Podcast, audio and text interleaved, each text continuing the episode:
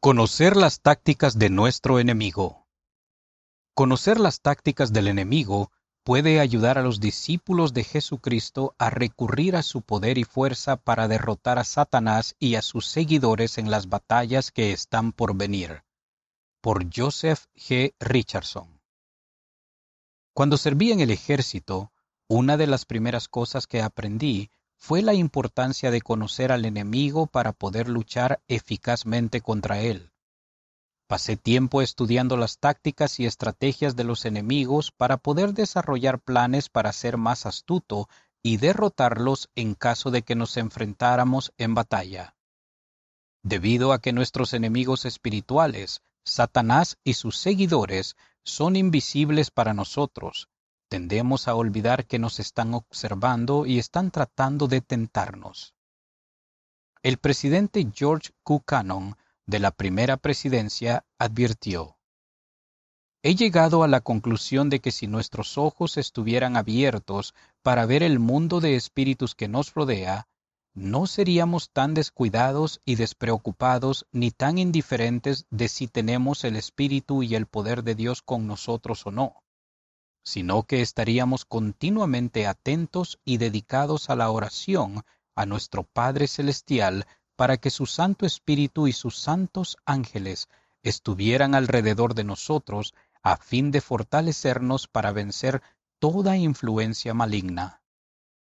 Entender el poder y las habilidades del diablo puede ayudarnos a reconocer el posible daño y la destrucción que sus seguidores buscan infligirnos. Debemos estar constantemente atentos y preparar nuestras tácticas defensivas y de ataque para evitar ser víctimas de las tentaciones y atracciones. La batalla comenzó en la vida preterrenal. Cuando luchamos en la guerra en los cielos, no luchamos con rifles ni bombas, sino con testimonio y convicción. El presidente Russell M. Nelson enseñó, la guerra que hubo en el cielo no fue de efusión de sangre, fue una guerra de ideas opuestas, el origen de la contención. Los seguidores del Padre Celestial y de Jesucristo vinimos a la tierra con cuerpos mortales. Satanás y sus seguidores también están en la tierra, pero como espíritus. La guerra que empezó en la existencia preterrenal no terminó. Desde la época de Adán, Satanás y su vasto ejército han seguido luchando contra los que apoyaban al Padre y su plan de salvación. El elder Ulises Soares, del Quórum de los Doce Apóstoles, declaró, La guerra entre el bien y el mal continuará a lo largo de nuestra vida, ya que el propósito del adversario es que todas las personas sean miserables como él. Satanás y sus ángeles intentarán confundir nuestros pensamientos y controlarnos al tentarnos para que pequemos. Si lo logran, corromperán todo lo que es bueno. No obstante, es importante comprender que ellos tendrán poder sobre nosotros solo si lo permitimos. Las fuerzas del mal no son pequeñas en número. Con la tercera parte de las huestes del cielo expulsada del cielo junto con Satanás, numerosos espíritus están bajo su mando. Nos rodean los demonios. Sí, cercados estamos por los ángeles de aquel que ha tratado de destruir nuestras almas. Tal como con la guerra en la tierra, al aprender lo que podamos sobre las fuerzas espirituales opuestas, sus capacidades, fortalezas y debilidades y motivaciones, podemos prepararnos para luchar eficazmente contra ellas. Podemos aprender algunas tácticas clave que Satanás utiliza si estudiamos las escrituras y las palabras de los profetas modernos. Primero, el enemigo pone énfasis en atacar a los contrincantes más fuertes. El presidente George A. Smith, de la primera presidencia, lo ilustró cuando contó esta fábula china. Un hombre que viajaba por el país llegó a una gran ciudad, una ciudad muy rica y espléndida. Contemplándola, dijo al guía que le acompañaba, Debe de ser un pueblo muy justo, porque no veo más que un pequeño diablo en esta ciudad tan grande. El guía le contestó, Señor, usted no entiende. Esta ciudad se ha entregado tanto a la iniquidad que solo se necesita un diablo para subyugarlos a todos. Viajando más adelante, al llegar a un escabroso sendero, vio a un anciano que trataba de subir por la ladera de una colina, rodeado de siete diablos de gran tamaño y aspecto rudo y tosco. Vaya, vaya, dijo el viajero, ese debe ser un hombre muy inicuo. Fíjese en cuántos diablos tiene a su alrededor. Este contestó el guía, es el único hombre justo de la comarca. Le rodean siete de los diablos más grandes que tratan de desviarlo de su camino, pero no pueden lograrlo. Si Satanás puede alejar a un miembro de la Iglesia, obtiene una victoria mayor que si alejara a uno que nunca ha hecho ningún convenio con Dios. El elder Larry R. Lawrence, miembro emérito de los setenta, enseñó.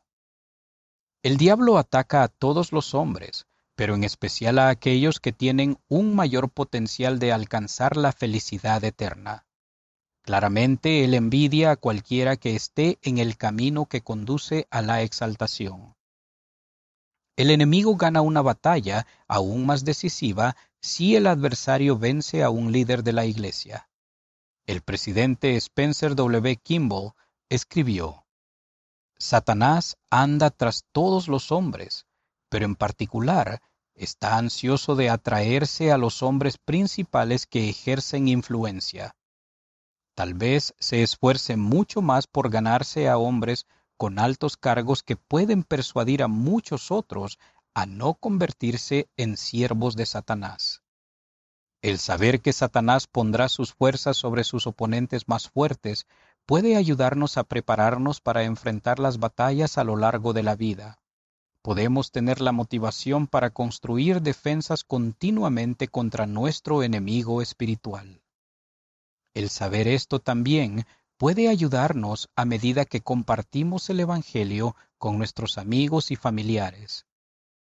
El elder Ronald A. Rasban, del Quórum de los Doce Apóstoles, dijo, Estamos en guerra con Satanás por las almas de los hombres. Las líneas de batalla se determinaron en nuestra vida preterrenal. Satanás y un tercio de los hijos de nuestro Padre Celestial rechazaron sus promesas de exaltación. Desde entonces, los secuaces del adversario han estado luchando contra los fieles que eligen el plan del Padre. Al compartir el Evangelio sabiendo que probablemente todos también estén experimentando sus propias batallas contra Satanás, podemos estar mejor preparados para reconocer esas batallas y unirnos a otras personas en la lucha contra él sin importar sus creencias. Segundo, Satanás y sus fuerzas malignas tratarán de detener eventos de importancia espiritual. Considera estos ejemplos de las Escrituras. Satanás ejerció gran presión sobre Adán y Eva para que participaran del fruto prohibido en el jardín de Edén, creyendo que, al hacerlo, podría destruir el plan de salvación antes de que pudiera progresar más.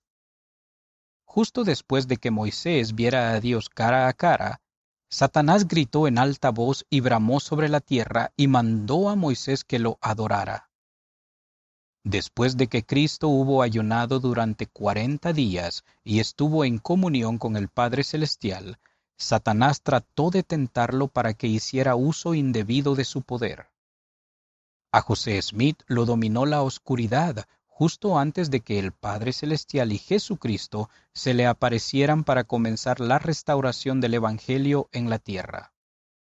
Muchos otros a lo largo de las Escrituras y a lo largo del tiempo han tenido presiones malignas convincentes sobre ellos para detener su parte en el plan del Padre Celestial. En nuestras vidas debemos ser conscientes de que Satanás o sus seguidores harán hincapié en ganar el control para detener un acontecimiento sagrado o los resultados de ese acontecimiento. ¿Cuántos de nosotros hemos caído en esas tentaciones, hemos experimentado pruebas personales o nos hemos topado con un obstáculo justo antes de un acontecimiento espiritual en nuestras vidas? el recibir un nuevo llamamiento, el prepararse para ir al templo o el participar en cualquier otro acontecimiento espiritual rara vez sucede sin problemas. El presidente Brigham Young dijo en una ocasión, Cuando las personas son bendecidas con visiones, revelaciones y grandes manifestaciones, tengan cuidado. Entonces el diablo está cerca de ustedes y serán tentados en proporción a la visión, revelación o manifestación que hayan recibido. Tercero, la motivación del diablo es el orgullo. En la vida preterrenal, Satanás le dijo al Padre Celestial, Redimiré a todo el género humano, dame pues tu honra. Ese orgullo lo llevó a su caída y provocó su expulsión. Isaías escribió, ¿Cómo caíste del cielo, oh Lucifer, hijo de la mañana? Tú que decías en tu corazón, subiré al cielo, levantaré mi trono por encima de las estrellas de Dios, seré semejante al Altísimo. Debemos tener cuidado con nuestro propio orgullo y evitar que Satanás lo use para tentarnos. Por ejemplo, Satanás podría usar nuestro orgullo para tentarnos a estar tan ofendidos por algo que alguien diga que no volvemos a la iglesia. O podría utilizar nuestro orgullo para animarnos a centrarnos más en tener la razón que en escuchar y amar a otra persona. El conocer las estrategias de Satanás puede ayudarnos a vencerlo. Satanás y sus seguidores están tratando de derrotarnos. Estamos rodeados de esos enemigos y somos susceptibles a sus esfuerzos todos los días de nuestra vida. No debemos subestimar su poder ni considerar su causa demasiado a la ligera. Sin embargo, hemos sido preparados para esta misma batalla desde antes de nuestro nacimiento.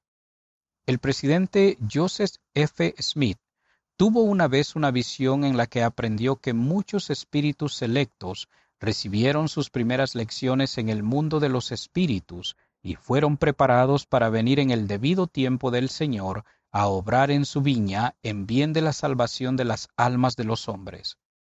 Cada persona en esta tierra eligió seguir el plan del Padre Celestial en la vida preterrenal y puede hacerlo de nuevo. Nuestro Padre Celestial sabía que estos últimos días estarían llenos de peligro, corrupción y traición. Para vencer a Satanás y a sus experimentadas y poderosas fuerzas en los conflictos finales antes de la segunda venida del Salvador, debemos esforzarnos por ser unos de los hijos e hijas más fuertes y fieles de Dios. El autor vive en Arizona, Estados Unidos.